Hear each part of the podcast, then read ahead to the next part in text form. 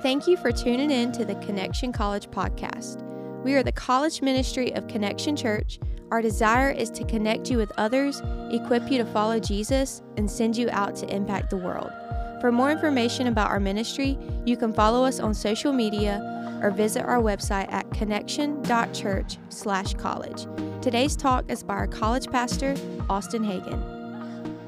in week four of a series that we have called Glad You Asked, as you can tell. And we've basically just been taking kind of a big question every night, a question that I think a lot of, not just college students, but a lot of just people in general in the Christian faith have, and a lot of times they wrestle with, and they're not sure what an answer to the question is. So we've just been taking one per night and kind of unpacking it, and I think it's been a pretty cool series. So I'm excited to end it tonight. When we were talking about this um, series and what this kind of collection of talks would look like, we were talking about it months ago. I knew that somewhere in this, I wanted to address the question of how do I reconcile um, a good and all powerful God with so much evil in this world? How can those two things simultaneously exist? So I knew I wanted to tackle that question at some point, and I kind of figured out that I wanted to be, I wanted it to be toward the end of the series because I know it's a heavy question, it's a big question. And so we planned it for tonight. Um, what I was not planning on was to have this talk um, two days after someone would walk into an elementary school in Nashville and in cold blood murder three children and three adults. And so, if I'm just really honest with you, I've been kind of struggling the last few days and just been in kind of a, a funk, I guess you could say, as I take in that news and take in that event and then combine that with preparation to give this talk tonight. And um, yeah, it's been really challenging. And at the same time, I think it may be a good thing. I don't know how you've handled that news, um, but I imagine that even if you know none of us are close to someone who is in Nashville or someone who experienced loss in Nashville, um, the truth is that you have had your own hardship and your own pain in life. And it may not be to that extent, but the truth is you've had your own pain, your own hardship, and maybe even had to deal with the effects of like literal evil in this world. In a room this size, I'm imagining some of you have had to deal with that. And you know what that is like. Maybe not on the same level, but you know what it is like to deal with evil. And the reality is that we are all familiar with evil on some level. It hits us at some point in life in some way. And many times it causes us to ask the question where is God? I mean, if we're really honest, we ask that question like, where is God in this? How does a good, all powerful, loving God simultaneously exist with such just pure evil? And a lot of us, I think, especially those who maybe you've grown up in the church, are left with just giving kind of a quick bumper sticker answer to try to comfort ourselves and even comfort others. But unfortunately, many times those bumper sticker answers actually lead to more doubt about the character of God. Because we just put kind of quick sayings on real emotional pain. We say things like, well, God is in control. Well, uh, you know, all things happen for a reason. Well, God has a plan. We say these kinds of things, but reality is, on the back end of that is some real, real pain and some real questions. Questions like, you tell me God is good and He has a plan, but my three year old son just drowned in a pool. You tell me that God is good and that He is in control, but my college roommate was just raped. And it causes people to grapple with the very real question how do these two things simultaneously exist? And I'll just be upfront with you I don't have complete answers for you tonight. But I at least don't want to be afraid of going there and at least talking about it. And so I want to go there tonight and I want to talk about it. And, um, and reality is, it's on the heels of a very, very real, dark reality of the evil that is in our world. And so before I get into it tonight, I want to give kind of two caveats. And I try not to do this. I try to not, you know, discount everything that I'm about to say, but I think these caveats are important to this conversation. And the first one is this, you need to know this that this topic is a massive massive topic.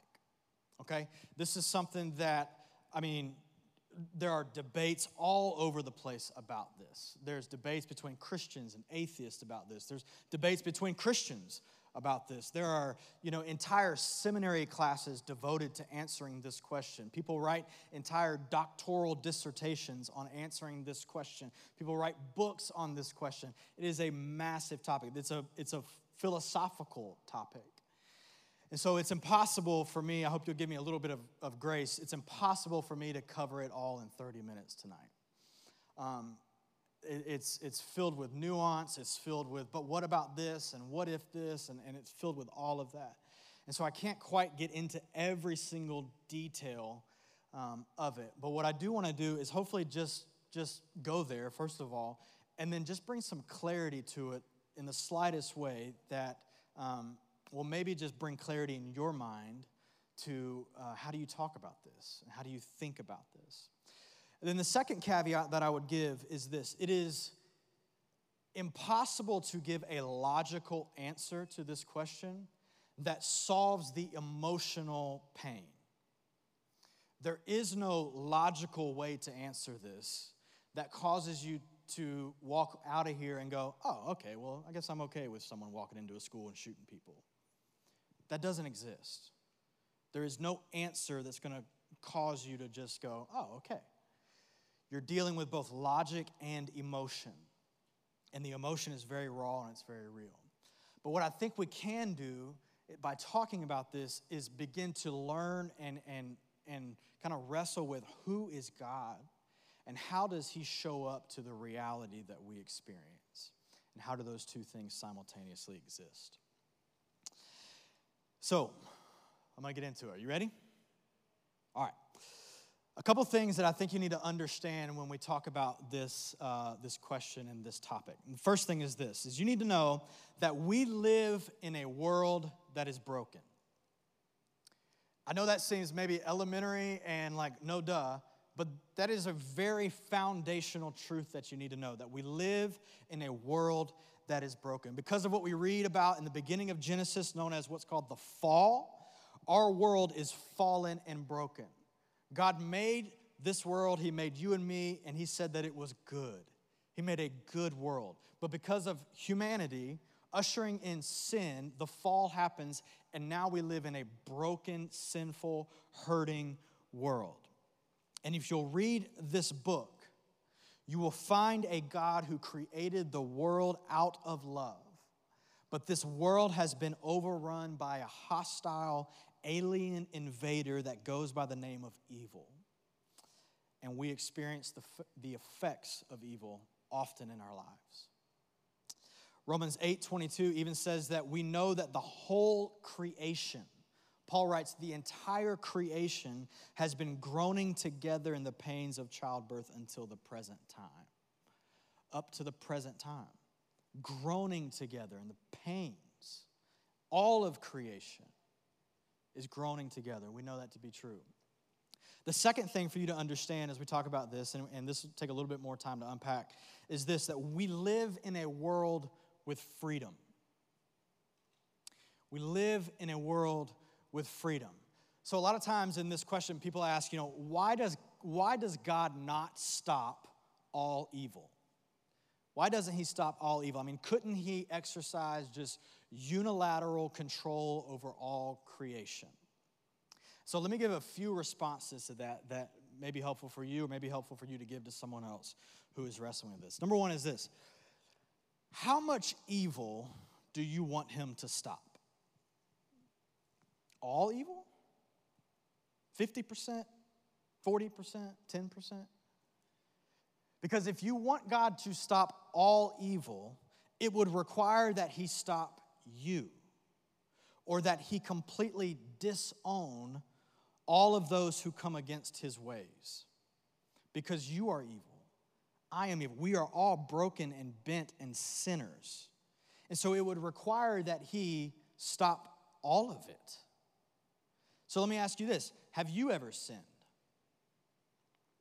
Have you ever come against God's ways or his kingdom? What about your friends who don't have a relationship with him and who are therefore enemies of God, is what the Bible tells us? What about them?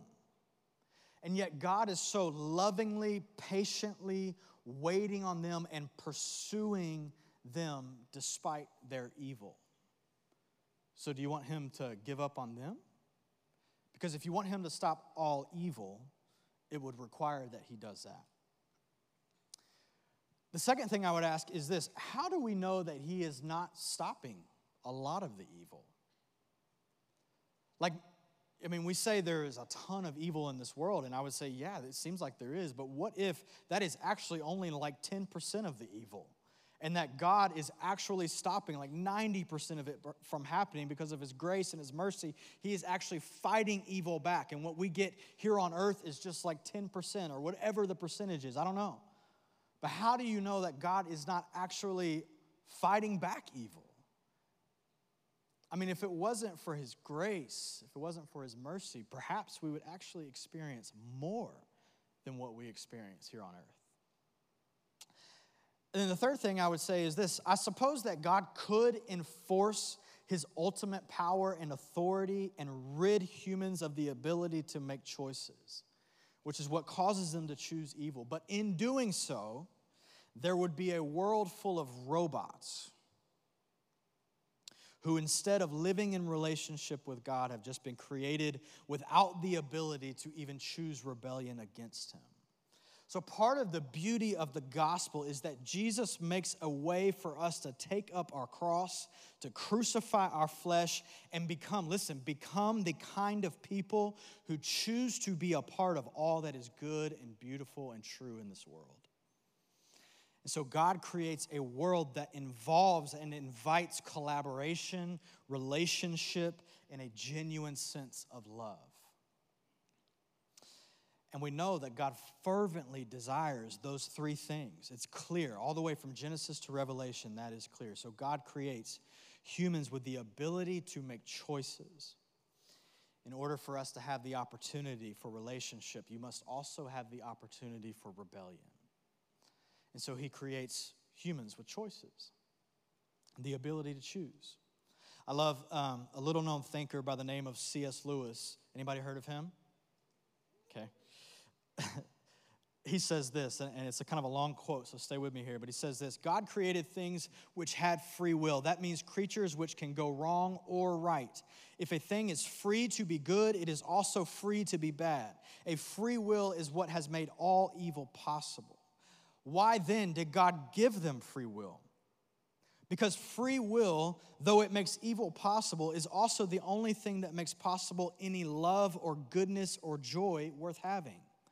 A world of happiness or a world of autonomy, of creatures that worked like machines, would hardly be worth creating. The happiness which God designs for his higher creatures is the happiness of being freely, voluntarily united to him and to each other in an ecstasy of love and delight compared with which the most rapturous love between a man and a woman on this earth is mere milk and water. And for that, they've got to be free. Of course, God knew what would happen if they used their freedom the wrong way, and apparently, He thought it was worth the risk. And if God thinks the state of war in the universe a price worth paying for free will, that is, for making a real world in which creatures can do real good or real harm and something of real importance can happen, instead of a toy world which only moves when He pulls the strings, then we may take it, it is worth paying. So, not only are they're human beings with freedom, you need to know that, but also you need to know that there are spiritual beings with freedom. There are spiritual beings with freedom. We're told in John chapter 10 that the enemy comes to what? To steal, to kill, and destroy. So we live in a world where there is, a, there is a spiritual reality that's happening that we cannot see oftentimes. And it is a battle, it is a continual war that is going on. We live not just with human beings with freedom, but spiritual beings with freedom. And it is their mission to steal and to kill and destroy you and me. In fact, I want to introduce you maybe to a verse tonight that is it blows my mind and I think it may yours as well tonight. John writes in the book of First John, he says this that this world that we are living in is under the control of the evil one. Did you hear that? The world that we are living in, the Bible says, is under the control of the evil one. So I don't, don't know if that contradicts maybe what you've been taught or what you thought growing up, but the world is under the control of our enemy. So all evil that happens is either directly or indirectly demonic. It originates in Satan himself and his kingdom, and it belongs to him. So evil all the way from the cutting word that you said to your friend to belittle them, all the way to a school shooting. Evil originates and comes from Satan. And we have to wake up tonight to the reality that we are living in the middle of two kingdoms. In the middle of two kingdoms, and both are active and both are real an earthly human kingdom and a spiritual kingdom. And this is why Paul writes in the book of Ephesians, chapter 6, he says, For our struggle is not against flesh and blood, but against the rulers, against the authorities, against the cosmic powers of this darkness, against evil spiritual forces in the heavens. You hear that? That is our struggle. We are up against a very real enemy. I love what John Mark Comer says. He says this When I read the story of God, I see a God who is at war with this evil one and who, through the suffering, love, and sacrifice of his son Jesus and his family, his sons and daughters, you and me, this God is at work to overcome evil with good and in time to usher in a kingdom of God once and for all. But, listen closely, in the meantime, planet Earth is the site of a war is the site of a battlefield, and there is collateral damage all over the place. We have a warfare here on earth. And the result of that warfare is that we oftentimes experience evil. But this is incredibly important for you to understand tonight. Because if you do not understand where evil come from, comes from, then you will think that God is somehow behind the evil that we experience. How tragic. How tragic if we're walking around blaming God for something that He's going, whoa, I had nothing to do with that. Your enemy comes to steal, kill, and destroy. I come. He says this I come so that you may have life. Don't blame me for evil. How tragic if that's what we're doing.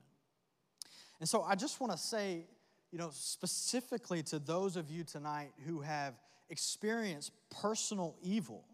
Maybe you've been physically abused by someone. You need to hear me tonight.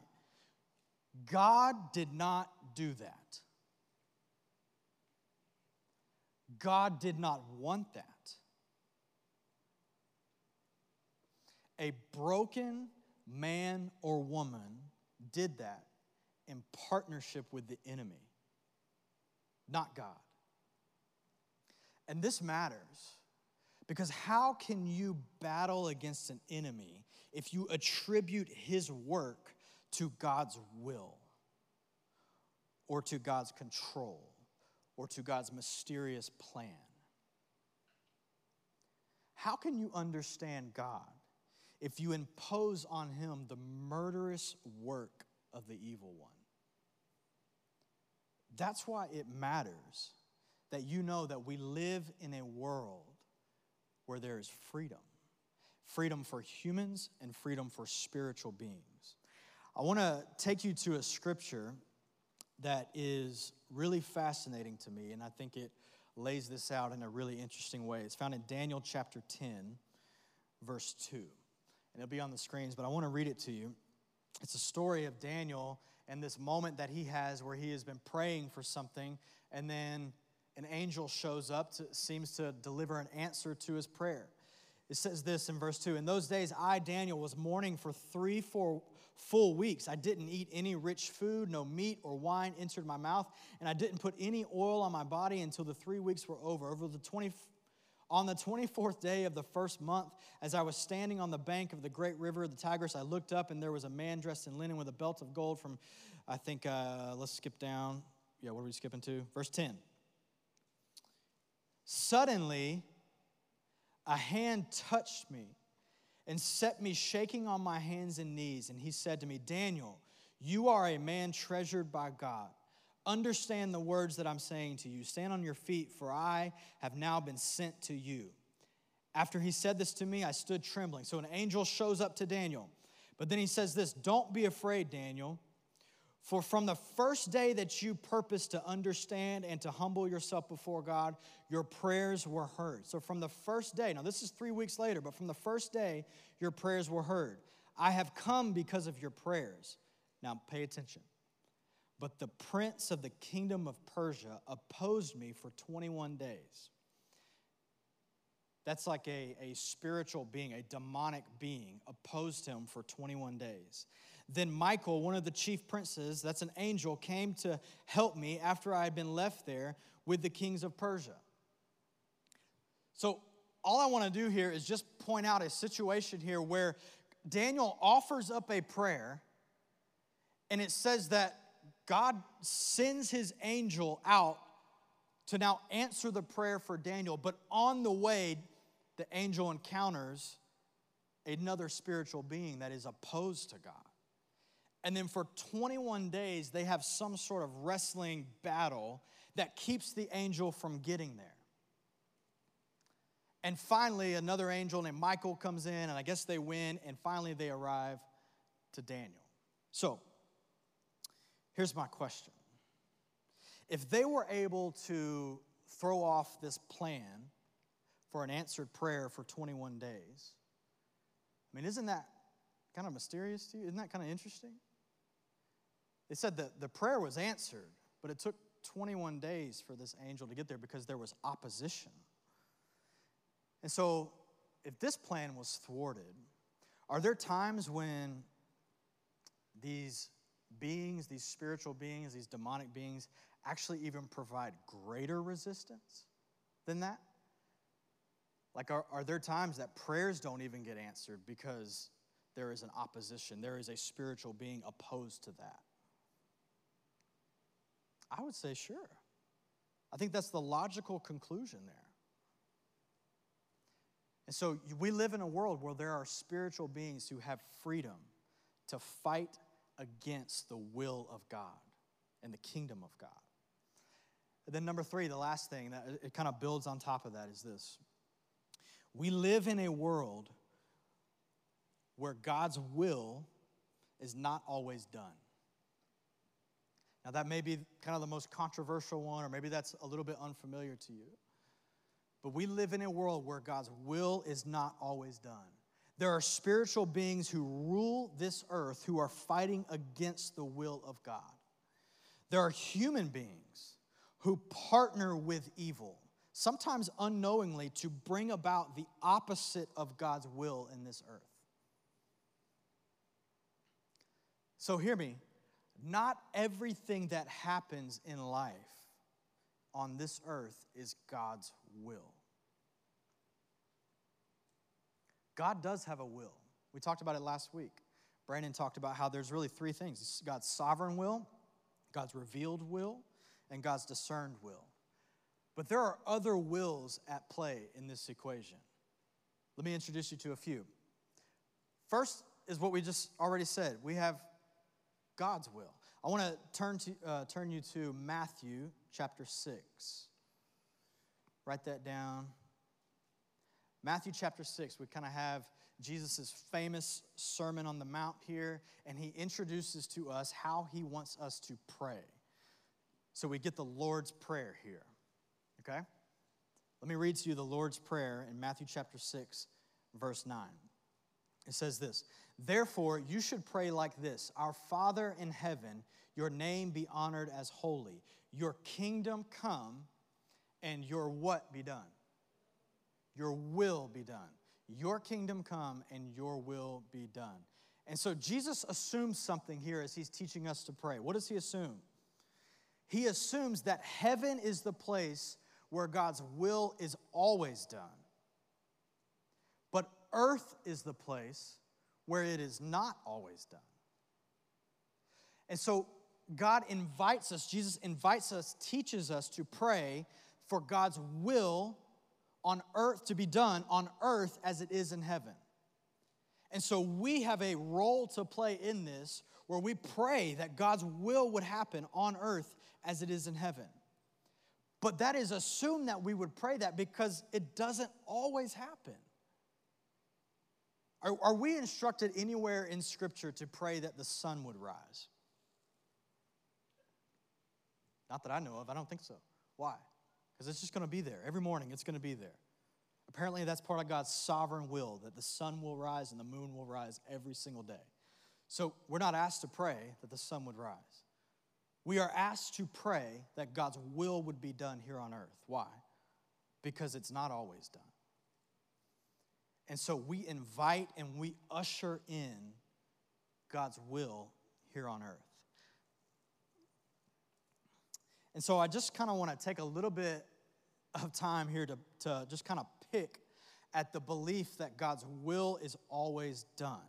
And I'll do that by just introducing four, four wills. Number one is this we have God's will. It's the fact that God is sovereign over the world. All Christians believe that God is sovereign. A lot of times we don't believe on what sovereign means, but here's what it means it means that He is outside of universe and time. He stands outside of that. He reigns over all. He's working things toward an end goal. He is king and he can do whatever the heck he wants. And he has ordained this whole thing to go down, and he wins in the end. We'll talk about that more in just a second. But there are times when God absolutely enforces his will to orchestrate his sovereign plan, and that sometimes even involves allowing evil, pain, and suffering. But in my opinion, that is more rare than it is the norm, which means this don't assume that every evil thing, hardship, or suffering in your life is because God is trying to teach you a lesson or He's trying to show you something. No, there are times where it is opposed to God's will. But we live in a very real world where there is real evil. The second will is this my will. Not only is there God's will, but there's my will. I could walk down and punch David in the face. I could exert my will and do that. I would not do that, David. Would not do that to you. But I could exert my will. I love what one author said. He said that the line between good and evil runs straight through the middle of the human heart. Meaning, we all want to try to locate evil outside, like out there somewhere in the world. But few of us want to acknowledge and locate it in ourselves. But the reality is that it runs in us and that we are responsible for so much of the evil, not only in the world at large, but evil in our own life. Some suffering, if not a lot of suffering in our life, is the byproduct of our own sin, of our own poor judgment, of our own bad decisions, of our own immaturity. And we cannot blame God for that. So we have my will. We also have other people's will. Other people have freedom just like you and me, and people do evil things. And sometimes people fly planes into buildings in the middle of cities, or they abuse children, or they lie about you at work. But just like you and me, they are free and they can choose to use their freedom to wreak havoc in the world and cause catastrophic suffering. Catastrophic suffering. I said catastrophe.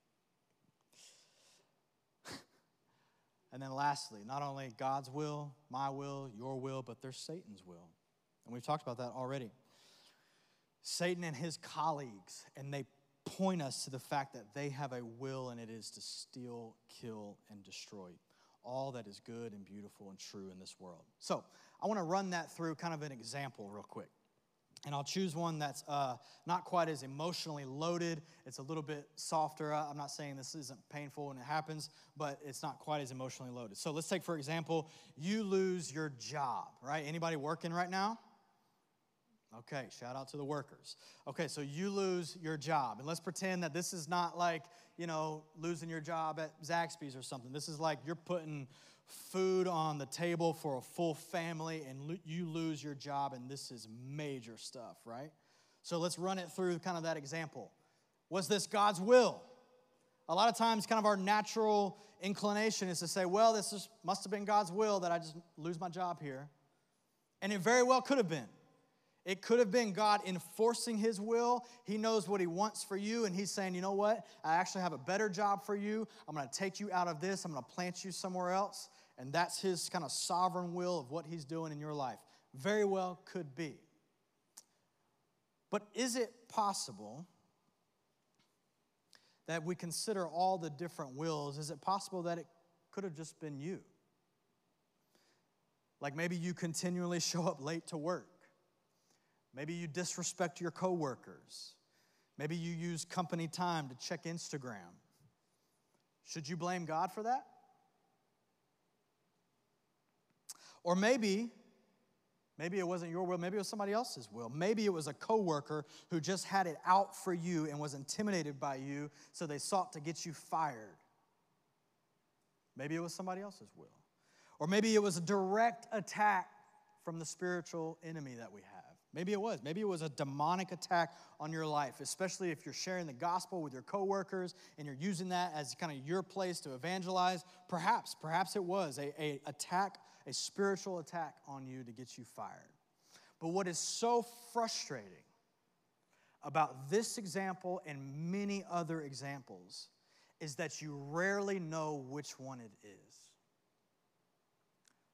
Was it God's will? Was it my will? Was it your will? Was it Satan's will? Or maybe it was a combination of a few of them.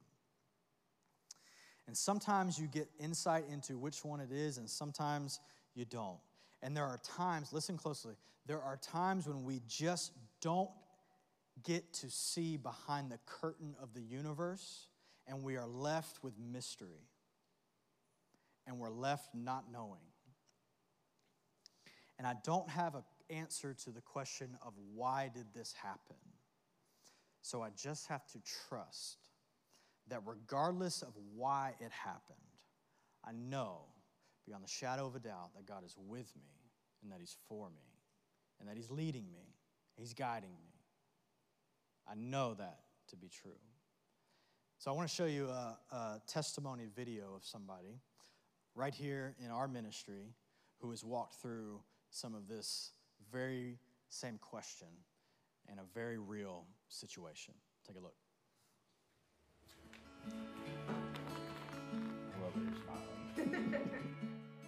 um, my name is Riley Watson. I am a senior here at Georgia Southern. Um, I am from a small town called Tifton, Georgia. Don't know if you know where that is. But if you know something about me, you know I'm such a family person. I have a mom, a dad, and two brothers and some animals. But um, I have a twin brother as well, and he's my best friend. So, my brother's name is Reese. We have grown up together our whole entire life. I would say that he's always been the person I go to no matter what. But I would say that if there's one person in this world that I would choose to be my best friend, it would be him. I would say that I have a perfect family. I, um, everything just seems so perfect from, you know, the outside looking in, the inside looking out. I would say like my testimony growing up, I was like, it's not worth sharing. It's, it's so plain, it's so boring. um, until my whole world was wrecked almost two years ago. So, almost two years ago, on March 5th, 2021, my twin brother Reese was headed from his college in North Georgia to Statesboro to see me, and he was involved in a serious car accident. Um, he was life flighted to Augusta, and we were told that Reese would possibly not, a big possibility that he would not make it through the night. And that if he did make it through the night, that he would be on a ventilator for the rest of his life, that he would have no quality of life, he would be pretty much in a vegetative state, and that his just life would be completely limited. And um, that's just something that I wouldn't want to live like that, and I know for sure he wouldn't. So I feel like that's something that we struggled with so hard, just as a family. Like, and I just know, I just remember my dad telling us this. We were all sitting on the couch, you know, trying to make those hard decisions, and he was like, "We're not making that decision. That decision's not up to us. It's not up to the doctor. It's up to the Lord, and that's not the decision we're going to make, especially three days in." When I first got the phone call that Reese had been in a car accident, I immediately hit the floor. Um, I would say the first emotion that I felt was fear, just because I didn't know the extent of the car accident. I didn't know whether or not my brother was alive. We didn't know anything. And I would say that kind of followed with denial like that. There's no way. There's no way that happened to Reese like like I said, like I thought our lives were perfect, and just to know that my best friend, my brother, experienced that, I just feel like I just couldn't believe it. And I would say the most emotion I deal with, even to this day, is just anger and confusion. Like, I just don't understand why this would happen to someone who loves so well And like anyone who ever knows Reese loves him. And like, why would a loving and kind God allow something so awful and horrific to happen to Reese, someone like I love so dearly? I would say some things that the Lord taught me through Reese's journey is that anything can happen at any moment. Um, like I said, I thought my life was perfect. And I feel like I just went day by day looking forward to the future, not living the day and cherishing what I was living in and going through with the people that I have surrounded by me. Um, your life can change at any moment, and I think that's something that I've learned from Reese's accident. I've also learned that I am not in control. Um, that is something I still struggle with. There are some things that Reese goes through um, just within like the past couple months, the last year, that I try to gain control of the situation and try to control and bring up my own outcome. And I, that's whenever I find myself in a really dark place. And when Reese's accident first happened, when my family first was told, we laid Reese's accident at the foot of Jesus, no matter what was going to happen. And I think whenever we try to go back on that and take a step back and try to gain control of that, that's whenever we find ourselves struggling and find ourselves burying ourselves. And so I think that's a, like something huge that I've learned. I would say I don't have an answer to why do bad things happen to good people? Why does evil exist? I ask that question every day, especially about Reese's journey. I just feel like all I can do is just hope and pray that the Lord's plan is perfect and that there will be an answer to this one day. Maybe if it's 10 years from now, maybe it's tomorrow, that there will be a reason why this happened to Reese and what his journey does to impact others. I have also learned through Reese's accident that it's a daily battle. It's not, it's hard every day.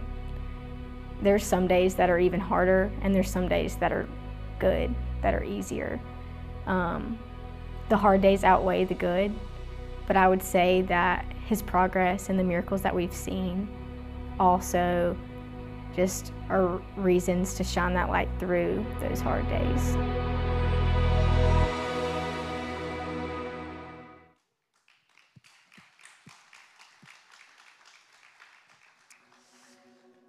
I'm so appreciative of Riley um, being honest, like being honest about your story, Riley, and, and saying, I don't know.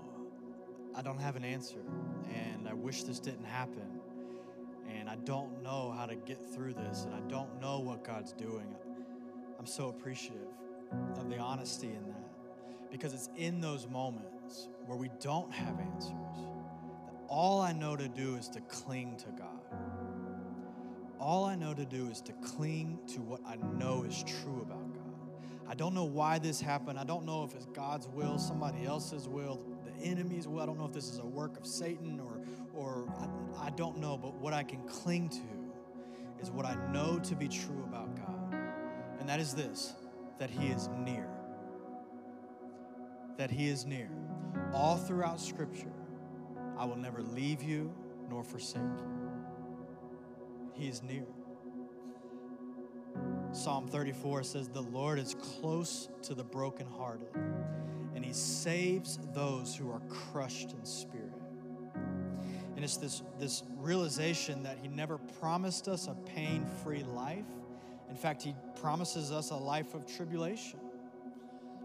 But He does promise us that He'll never leave us, And the other thing I know to be true about God is not only is He is he near, but exactly what we sang earlier that he turns graves into gardens.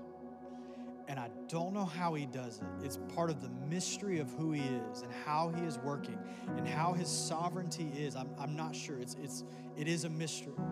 But somehow, some way, he turns even the most horrific pain and the most horrific evil, and he brings good out of it. And I'm not saying that it's the good that you wanted. I'm not saying that it would have been as good as before if it didn't happen. You don't have to believe that, but I'm saying that He can bring good out of it. Somehow, some way, that is who He is and that is what He does. And it's not that graves don't exist, the cross exists, the grave exists but it's that He is so good and kind that He takes the worst of things the pain, the heartache, the suffering, the evil that we experience because of the fallen world and a real enemy that we have, and somehow He can bring good out of it. That the resurrection and the redemption of mankind had to come through a cross, through the most horrific event that has ever happened, but good came from it. Redemption came from it. Restoration came from it. And that is what he is in the business of doing is even taking the most horrific evil and somehow, some way brings good out of it. Scripture tells us in Romans chapter 5 says that we know that all things work together for the good of those that love God, to them who are called according all things work together for the good of those who love God. And so sometimes the grave into a garden, sometimes the garden is experienced here on earth and we see good that can come out of it. But to be honest with you, sometimes it's not until heaven that you see good. Sometimes it's not until heaven that you see the garden. But we will. We will see the victory. And the last thing, the last thing that I know to be true about who God is, is not only that He is near, that He turns graves into gardens, but that He has won. He's won. And if we are in Him, then we have won as well. What if the Bible is not a story answering the question about why evil happens, but rather it is a story that answers what God does about evil? What he does. And that story will one day end with him winning and with us winning with him. I think one of the, the analogies that is used that really describes this well is, is, is talked about often, but on June 6th in 1944, is a great day known as the Battle at Normandy.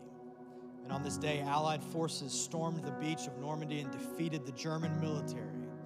And historians say that this was the decisive victory moment in that war. I mean, this is the moment where it was decided that the Allied forces won. We call it D Day. However, it took another year of fighting before it was completely over. We call that V Day, Victory Day. V Day was declared. In the same way, with Jesus' death, resurrection, and ascension, evil has been conquered. It has been conquered. But we are still awaiting V Day. We are still awaiting the day when it is completely done away with. D Day has been fought and won, but V Day has still yet to come. And you can be sure tonight, hear me closely, you can be sure that the hero of the story has rescued his love and the enemy has been defeated. And in a coming day, all evil, pain, and suffering will be fully eradicated. One day, and that day is coming. So, no, Satan is probably not personally responsible for your particular headache, but all that is not good in this world is either directly or indirectly connected to the evil one. And hear me closely, I'm almost done. Lock and load. And I, I don't know about you, but I personally will blame God for none of it. When I hear of stories of marriages that are undone by unfaithfulness, relationships that are broken by deceit and selfishness, when I hear of school shootings or children abused or foster children neglected with no home to go to, I will recognize that God is not the one in control of those things. It is the evil one. That is pure evil. But hear me, not for long. Not for long. And together, together, we join our Lord Jesus in rebuking the evil one and pushing his parade of darkness and despair back as we await a coming day when Jesus will crush the serpent's head once and for all, and he will never, hear me, he will never steal, kill, or destroy ever again. That day is coming. The liar comes to do these things, but Jesus comes to give life and life to the fullest. And I, for one, will stand with his kingdom. And that day is coming when all pain, all evil will be done away with. And so, the challenge for you and I, as we navigate pain, evil, suffering, is to trust that God is near and he has not abandoned us. I don't have an answer for why all these things happen. I don't know what God is up to. I can't possibly say that. But my confidence is not that whatever happens, God willed it to happen. My confidence is whatever happens, God is with me no matter what. And He will somehow, some way bring good out of this. And He will one day bring about complete healing from evil and justice over evil. One day that's coming. And my hope is set Proverbs 3 5 and 6 says, Trust in the Lord with all your heart and lean not on your own understanding. In all your ways, acknowledge him, and he will direct your path. He sees what I cannot see. He's working in ways I cannot see or even fathom. And so I give over my trust to him. And those times when we say, God, why did you allow this? He feels our pain. He empathizes with the hurting. The psalmist writes, listen, the psalmist writes that he stores our tears in a bottle. That's what's true about God. He stores your tears in a bottle. And the last time that tears are mentioned in the Bible is in the book of Revelation, the very end, and it reveals a beautiful scene in heaven. And it says that God will wipe away every tear from their eye that day is coming. And this is our hope. This is our hope that He is preserving all of our tears in a bottle, and one day He will wipe them all away. And so maybe tonight you're hurting from evil, from pain, from suffering, and you need to know that it's okay to weep, that God cares for His children, especially His children in pain. Or maybe tonight you just offer God your trust. You offer God your trust afresh and anew tonight. A time for you to, remove, to renew that even though, listen, listen, listen, even though you cannot see his hand, you will trust his heart. When you cannot see his hand in what he's doing, you trust his heart. You trust who he is. And so, God, I pray tonight that you would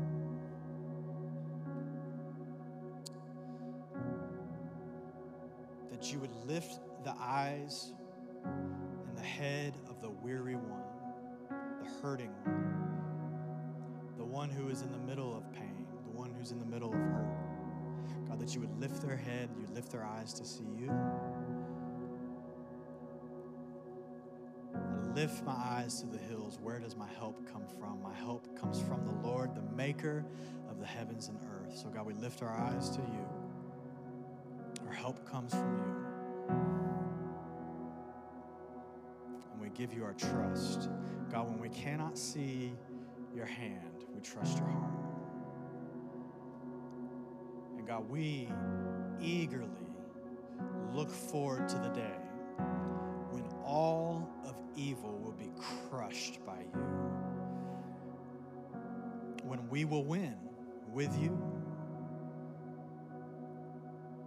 God will, the day where there will not be any more shootings of children. God, we look forward to the day. We ask, God, that you would come near to the broken, that you remind those who are hurting